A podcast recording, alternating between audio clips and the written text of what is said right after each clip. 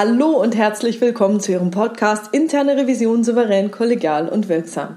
Hier ist Silvia Puhani und ich freue mich, dass Sie jetzt wieder dabei sind. Anlass dieses Podcasts ist die verstörende Nachricht aus der S Z, dass Investorengruppen Deutschlands Arztpraxen als Renditeobjekte für ihre Investitionen betrachten. Es geht um den Artikel Der Arzt Ihres Vertrauens aus der S Z vom siebzehnten Februar zweitausenddreiundzwanzig. Der Untertitel lautet: Deutschlands Praxen sind der Renner für Investoren. Da bekommt der Patient schnell eine neue Hüfte, obwohl er sie gar nicht bräuchte. Dass das ein Killer für das Gesundheitssystem ist, haben sie in der Politik jetzt immerhin erkannt. Hier der Artikel in Auszügen. Eine Gruppe von Finanzinvestoren will einem Berliner Orthopäden seine Praxis mit Kassenzulassung abkaufen. Der Brief fiel gleich auf. So etwas Edles findet der Orthopäde nicht mal in seiner Post, wenn die Pharmaindustrie mit neuen Versprechungen lockt. Das Schreiben kam in einem blauen Pappetui mit erhabenen, goldenen Buchstaben. Ihm wurde da eine attraktive Perspektive versprochen. Seine Praxis könnte Mitglied in einem Praxisverbund werden, schrieben ihm zwei Anwälte. Durch selektive Zukäufe erfolgreicher orthopädischer Praxen plant unser Mandant, den führenden Anbieter im Bereich der ambulanten Orthopädie in Deutschland aufzubauen. Man habe schon eine Vielzahl seiner Kolleginnen und Kollegen begeistern können. Der Orthopäde weiß von Freunden und Kolleginnen, wie verführerisch die Übernahmeangebote von solchen Investoren oft sind. Man bekommt da schnell zwei- bis dreimal so viel, wie man für seine Praxis von einem jungen Arzt bekommen würde, der sich niederlassen will, sagt der Orthopäde. Er ist jetzt zweiundsechzig. Ein paar Jahre noch, dann braucht er das Geld aus dem Verkauf seiner Praxis für seinen Ruhestand. Das ist so üblich. Und klar, da bekommt man lieber mehr als weniger. Viele Kollegen verkaufen also. Es gibt Gegenden in Deutschland, in denen findet man kaum noch einen Arzt, der Herr seiner eigenen Praxis ist. Immer mehr verkaufen an Investoren. Die meisten Patientinnen und Patienten würden sich wundern, wenn sie herausfänden, wo die Eigentümer der Praxis, der sie seit Jahren ihre Gesundheit anvertrauen, so ihren Sitz haben. Am häufigsten sind es die britischen Steueroasen Guernsey und Jersey, aber viele der neuen Praxisinhaber sitzen auch in Luxemburg, London, Stockholm und auf den Kaimaninseln. Schon vor Jahren haben internationale Private-Equity-Gesellschaften Deutschlands Arztpraxen als attraktive Investitionsobjekte ausgemacht. Einige, wie die Augenarztkette Sanoptis, die kürzlich von einer Londoner Investmentfirma an ein belgisches Investmenthaus verkauft wurde, oder ihr Konkurrent Artemis haben sich in manchen Regionen, etwa in Schleswig-Holstein oder Bayern, mittlerweile eine monopolartige Stellung aufgebaut. Buy and Build nennt sich das im Investorenjargon. Hier eine Praxis, da die nächste und schon hat man einen ganzen Praxenverbund zusammen und am Ende die Marktführerschaft. Im Medizinbetrieb kann man als Marktführer nicht die Preise bestimmen, die sind in den Gebührenordnungen festgelegt. Aber Marktführer zu sein heißt, man kann auswählen, welche Behandlungen man anbietet, nämlich die lukrativen und welche eher nicht, nämlich die, die sich nicht lohnen, sodass Kranke mit unattraktiven Krankheiten umso schwerer einen Arzt oder eine Ärztin finden, die sie behandeln. Man kann Patientinnen und Patienten teure und unnötige Dinge aufschwatzen, weil sie keine unabhängige Zweitmeinung mehr bekommen, die ihnen sagt, dass eine Operation besser nicht gemacht wird. Für die ohnehin ständig anziehenden Kosten im Gesundheitswesen und die Solidargemeinschaft ist diese Entwicklung eine echte Bedrohung. Hier droht der Ausverkauf unseres Gesundheitswesens, sagt Wolfgang Krompholz. Bis vor wenigen Wochen war der zweiundsiebzigjährige Vorstandsvorsitzender der Kassenärztlichen Vereinigung Bayerns. Jetzt ist er Rentner. Er selbst hat seinen Teil seiner Praxisgemeinschaft bei seinem Wechsel in den K V-Vorstand vor zwölf Jahren einfach an seine Kollegen verschenkt. Ich war froh, dass ich meine Patienten in guten Händen wusste. Was da gerade mit Deutschlands Praxen passiert und dass die Politik da einfach zuschaut, ist für ihn völlig unverständlich. Karl Lauterbach will der Gier Einhalt gebieten. Unser Gesundheitssystem braucht weniger Profitstreben und mehr Menschlichkeit. Wir müssen weg vom möglichst hohen Durchsatz mit möglichst hohen Gewinnen. Die Qualität muss zurück in die Medizin. Dabei hat Lauterbach den Einstieg fachfremder Investoren in Deutschlands Gesundheitssystem einst selbst ermöglicht. Er war es, der zweitausenddrei gemeinsam mit der damaligen Gesundheitsministerin Ulla Schmidt von der S P D die Idee der medizinischen Versorgungszentren M V Z vorantrieb. Vorbild waren die Polikliniken der D D R, in denen mehrere Ärzte möglichst unterschiedlicher Fachrichtungen unter einem Dach Patientinnen und Patienten rundum versorgten, krankenhausähnlich, aber rein ambulant. Ärztinnen und Ärzte sollten sich dort fachlich austauschen und ergänzen und so die Behandlung der Kranken verbessern. Endlich gab es für Ärzte die Möglichkeit, in Teilzeit zu arbeiten und Familie und Beruf zu verbinden, ohne die Verantwortung für eine Praxis zu übernehmen. Und wirtschaftlicher sollte der Betrieb auch noch sein, wenn man sich Geräte und Mitarbeiter teilt. Doch die Einrichtung der medizinischen Versorgungszentren machte es erst möglich, dass Investoren Arztpraxen kaufen und vereinigen. Denn anders als Gemeinschaftspraxen, von denen die medizinischen Versorgungszentren auf den ersten Blick oft kaum zu unterscheiden sind, müssen die medizinischen Versorgungszentren nicht unbedingt Ärzten und Ärztinnen gehören. Wie bei Krankenhäusern können auch Geschäftsleute, Rechtsanwälte und Finanzjongleure jeder Art einsteigen. Und sie tun es mit Begeisterung. In Bayern sind mittlerweile achtzig von rund achthundert medizinischen Versorgungszentren im Besitz von Private-Equity-Gesellschaften. Bei den Zahnarztpraxen belief sich der Anteil der investorengetragenen medizinischen Versorgungszentren an allen medizinischen Versorgungszentren schon Ende zweitausendeinundzwanzig auf siebenundzwanzig Prozent. Medizinische Versorgungszentren an sich seien immer noch eine gute Sache, sagt Lauterbach. Medizinische Versorgungszentren in der Hand von Kommunen oder einzelnen Ärzten, die da selbst arbeiten, sind ein Segen, weil die Zusammenarbeit die Qualität erhöhen und die Kosten senken kann, sagt Lauterbach. Aber medizinische Versorgungszentren in der Hand von Investoren, das werden wir unterbinden.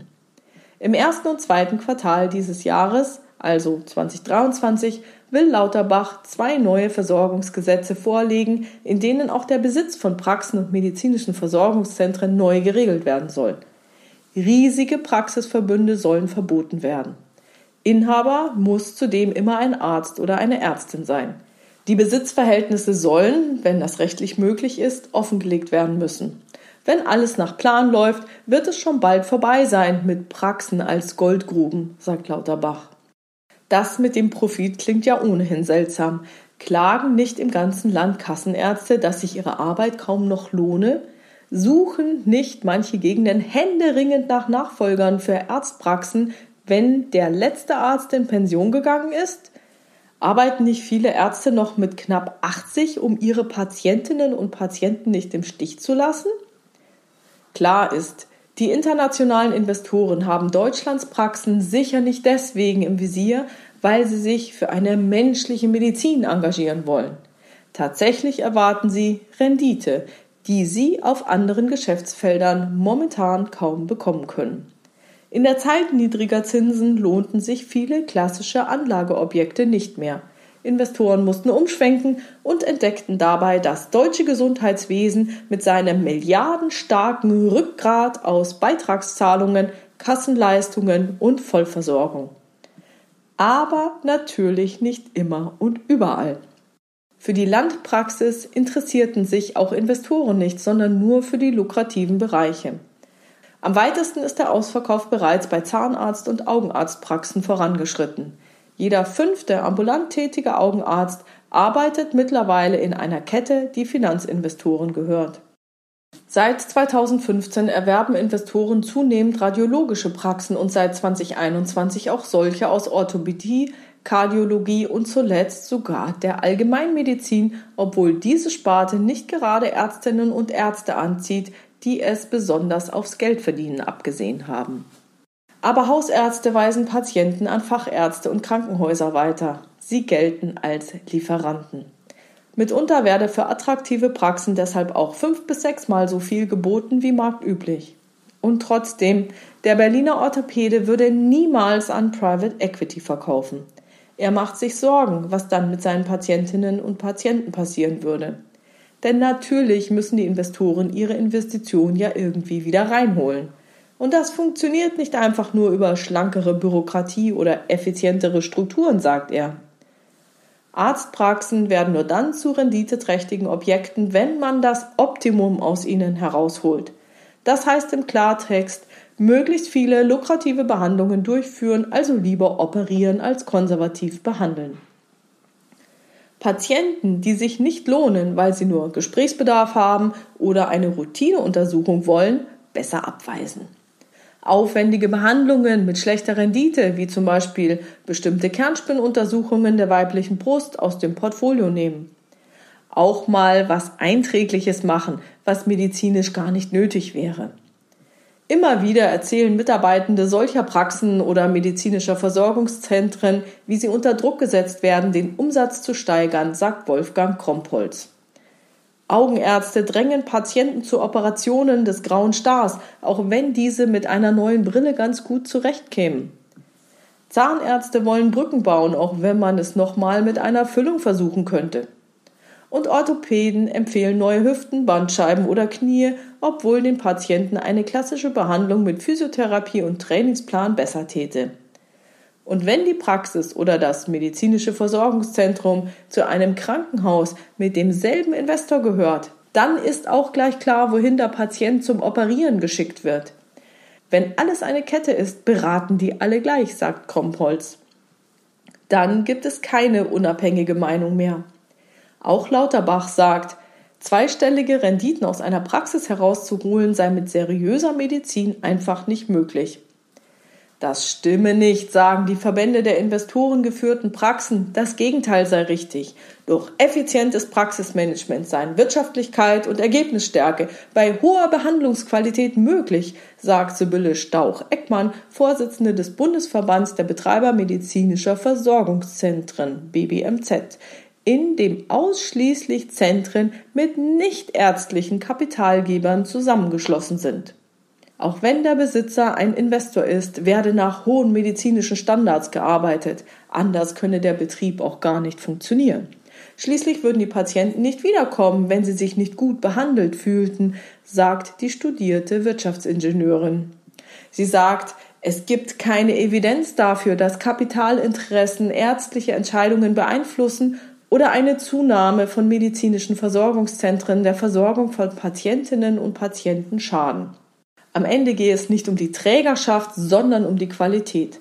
Auch der niedergelassene Arzt arbeitet schließlich, um Geld zu verdienen, sagt sie.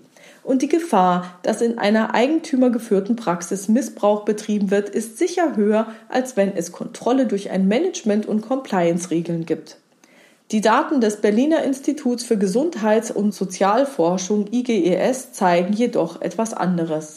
Das unabhängige Institut, das neunzehnhundertachtzig von Wissenschaftlern der T U gegründet wurde, hat im Auftrag der Kassenärztlichen Vereinigung Bayerns Daten von bayerischen Arztpraxen der Jahre zweitausendachtzehn und zweitausendneunzehn aus sieben verschiedenen Fachrichtungen analysiert. Dabei zeigte sich, dass Praxen, die sich in den Händen von Investoren befinden, für die Behandlung eines Patienten im Durchschnitt zehn Prozent höhere Honorare abrechnen als Praxen, die niedergelassenen Ärzten gehören. Die höheren Honorare seien allein auf das Merkmal der Eigentümerschaft zurückzuführen, heißt es in der Studie. Das bedeutet, die medizinische Behandlung wird teurer, wenn eine Praxis Investoren gehört, und zwar nur aus diesem Grund. Medizin wird benutzt, um Gewinne zu erwirtschaften, nicht um Patienten die bestmögliche Behandlung angedeihen zu lassen. Und zahlen müssen das bei gesetzlich Versicherten die Krankenkassen. Ein Rechtsgutachten des Sozialrechtlers Helge Sodan von der Freien Universität Berlin kommt zu dem Schluss, dass durch die Beteiligung von Finanzinvestoren an Zahnarztpraxen Gefahren für das Patientenwohl und für die Versorgungsqualität entstehen. In investorenbetriebenen zahnärztlichen medizinischen Versorgungszentren besteht ein systemisch hoher Umsatzdruck, der eigenständig die Gefahr einer maßgeblich an wirtschaftlichen Gesichtspunkten ausgerichteten Behandlung begründet, schreibt Sodan. Aus purer Neugier wollte der Orthopäde aus Berlin mal hören, was die einem so anbieten und wie das ablaufen würde. Nach dem Verkauf sollte er noch drei Jahre in seiner Praxis weiterarbeiten, um die Übergabe geschmeidig zu gestalten, sagt ihm der Unternehmensberater am Telefon. Für die Patientinnen und Patienten sollte sich nicht viel ändern. Sein Honorar in dieser Zeit würde aber direkt an den Umsatz gekoppelt werden. Damit würde ein sehr hoher Anreiz geschaffen, dass man möglichst viel aus seinen Patienten rausholt, sagt der Orthopäde. Der Chef würde die Praxis und das gesamte Team also schon mal auf die neue ökonomische Arbeitsweise einstimmen.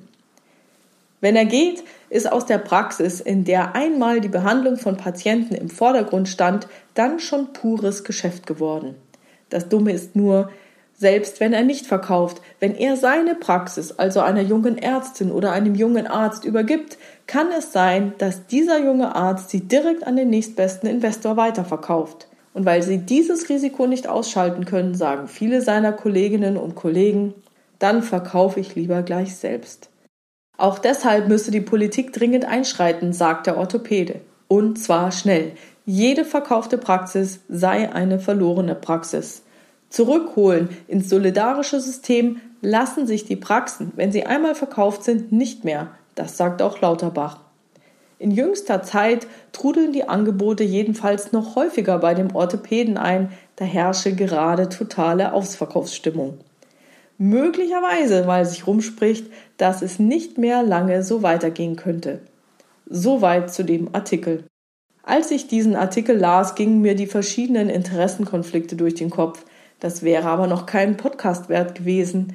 Es ist schließlich ein sehr langer Artikel. Was mich getriggert hat, war die Aussage: Es gibt keine Evidenz dafür, dass Kapitalinteressen ärztliche Entscheidungen beeinflussen. Wahrscheinlich, weil mir schon zu oft Revisionspartner gesagt haben, weisen Sie mir doch nach, dass das nicht erlaubt ist. Wo steht das? Es gab auch lange keine öffentlich bekannte Evidenz dafür, dass Zigaretten für die Gesundheit schädlich sind. Ähnlich war es doch bei den Düngern gewesen. Und dann erinnere ich auch noch die Brustimplantate, für die Industriesilikon und kein hochwertiges medizinisches Silikon verwendet wurde. Es gibt für vieles keine Evidenz. Wahrscheinlich will man diese Evidenz auch gar nicht haben. Wo kein Kläger, da kein Richter. Auch die Aussage, dass nach hohen medizinischen Standards gearbeitet werde. Hey, das bedeutet aber doch noch lange nicht, dass die Interessen des Patienten und nicht die des Arztes im Vordergrund stehen. Nachdenklich gemacht hat mich auch die Aussage, wenn es Kontrollen durch ein Management und Compliance-Regeln gibt, gäbe es weniger Missbrauch. Ich glaube, am wenigsten Missbrauch gibt es, wenn Ärzte ethisch handeln und solche Werte vertreten wie der im Artikel prominent dargestellte Orthopäde aus Berlin. Auch ist eine Kontrolle doch immer erst nachgelagert. Nützt es mir als Patientin etwas, wenn mir nach einer O P jemand sagt, schön, dass es geklappt hat, aber wissen Sie, die O P wäre eigentlich gar nicht nötig gewesen. In solchen Bereichen ist mir eine nachgelagerte Kontrolle deutlich zu spät. Und das Aufstellen von Compliance-Regeln kann den Missbrauch eventuell weniger wahrscheinlich machen, aber sicher nicht verhindern. Solche Kontrollen und Regeln ermöglichen es lediglich, die verantwortlichen Personen zur Rechenschaft zu ziehen und haben daher einen abschreckenden Charakter. Ja, und jetzt noch eine Anekdote zum Schluss. Es gibt ja keine Zufälle im Leben. Einige Wochen, nachdem ich den Artikel gelesen hatte, traf ich einen Hausarzt auf einem Seminar. In einer der Pausen habe ich die Gelegenheit genutzt und einen Reality-Check gemacht. Ich habe mich bei ihm erkundigt und nachgefragt, ob er etwas schon mal davon gehört hat, dass Praxen verkauft werden. Und siehe da, er selbst hatte mit vier anderen Studienfreunden nach dem Medizinstudium gemeinsam eine Hausarztpraxis eröffnet. Sie würden jetzt langsam alle auf die Rente zugehen und hätten leider keine Fünfergruppe an jungen Ärzten finden können, die die Praxis übernehmen. Es gäbe keinerlei Interessenten, mit Ausnahme der Investoren. Notgedrungen hätten er und die anderen vor circa einem Jahr die Praxis verkauft. Ja, da wollte ich natürlich wissen, wie sich die Investoren jetzt verhalten. Nun ja, sagte er, am Anfang haben sie sich sehr zurückgehalten. Ich erzählte ihm von dem Orthopäden in dem Artikel und fragte ihn, welches Interesse die Investoren denn hätten. Er sagte, dass die Investoren zunächst nur Interesse an Überweisungen an deren eigene Fachärztepraxen gehabt hätten. Nach einem Jahr würden sie aber anfangen, auf die Erträge zu schielen. Ich hatte den Eindruck, als ob ihm das sehr unangenehm sei. In unserem Gespräch hatte ich deutlich den Eindruck, dass es ihm nur um seine Patientinnen und Patienten ging. Um aber in Rente gehen zu können, brauchte er mit seinen Kollegen aber fünf Nachfolger, die die Gemeinschaftspraxis übernehmen könnten. Und die habe er nicht gefunden. Er müsse jetzt noch zwei Jahre durchhalten. Er hoffe, dass diese zwei Jahre nicht allzu schlimm werden würden. Nun ja, ich bin gespannt. In einem Jahr werde ich ihn wieder treffen. Und da bin ich echt neugierig, was er zu berichten hat. Und, was soll ich sagen? Als ich einige Zeit danach beim Frauenarzt war, ist mir erneut aufgefallen, dass die Arzthelferin mir eine zusätzliche Untersuchung angeboten hat, die ich selber zahlen müsse, obwohl ich wusste, dass ich aufgrund meiner Vorgeschichte diese Untersuchung kostenlos bekomme. Ja, der Arzt war auch gleich so geschäftstüchtig, mir noch zwei Überweisungen für andere Vorsorgeuntersuchungen mitzugeben und bat die Sprechstundenhilfe, mir doch die Empfehlungsliste für entsprechende Fachärzte mitzugeben, auf der die beiden Praxen markiert waren. Mein Hausarzt erzählte mir mal, dass Ärzte keine Empfehlungen geben dürften. Kein Wunder also, dass auf der Liste auch andere Praxen standen. Es weiß ja hinterher niemand, wer das Kreuzchen gesetzt oder die Markierung mit dem Neonmarker vorgenommen hat. Es lag mir schon auf der Zunge zu fragen, ob er seine Praxis, die er mit seiner Frau betreibt, auch schon an einen Investor verkauft hat. Schließlich schätze ich, dass die beiden, naja, schon so um die sechzig sind. Aber vielleicht ist er einfach auch nur besonders geschäftstüchtig. Tja, das war's schon wieder für heute. Ich freue mich auf Ihre Ideen, Gedanken und Kommentare auf meiner Webpage oder in der LinkedIn-Gruppe Interne Revision souverän, kollegial und wirksam unter dem Post zu diesem Podcast. Herzlichen Dank. Ja, Sie können sich auf w w w punkt puhani punkt com für meinen Newsletter anmelden oder mit mir per Mail in Kontakt treten, wenn Sie die Adresse info at puhani punkt com eintragen. Und wenn Ihnen das zu aufwendig ist, nutzen Sie eines der Kontaktformulare auf meiner Webpage w w w punkt puhani punkt com. Wenn Sie anonym bleiben wollen, dann hinterlassen Sie keine E-Mail-Adresse. Wenn Sie eine Antwort von mir erhalten wollen, ist Ihre E-Mail-Adresse hilfreich. Ja, teilen Sie gerne diesen Podcast in Ihrer Community. Wenn Sie jemanden haben, der an dieser Situation etwas ändern kann, freue ich mich besonders. Vielen, vielen Dank auch für Ihre tollen Rückmeldungen. Ah, es geht mir immer das Herz auf, wenn ich dann was von Ihnen lese. Bleiben Sie dran und hören Sie gerne wieder rein in Ihrem Podcast Interne Revision souverän, kollegial und wirksam. Mein Name ist Silvia Puhani und ich wünsche Ihnen erfolgreiche Prüfungsprozesse.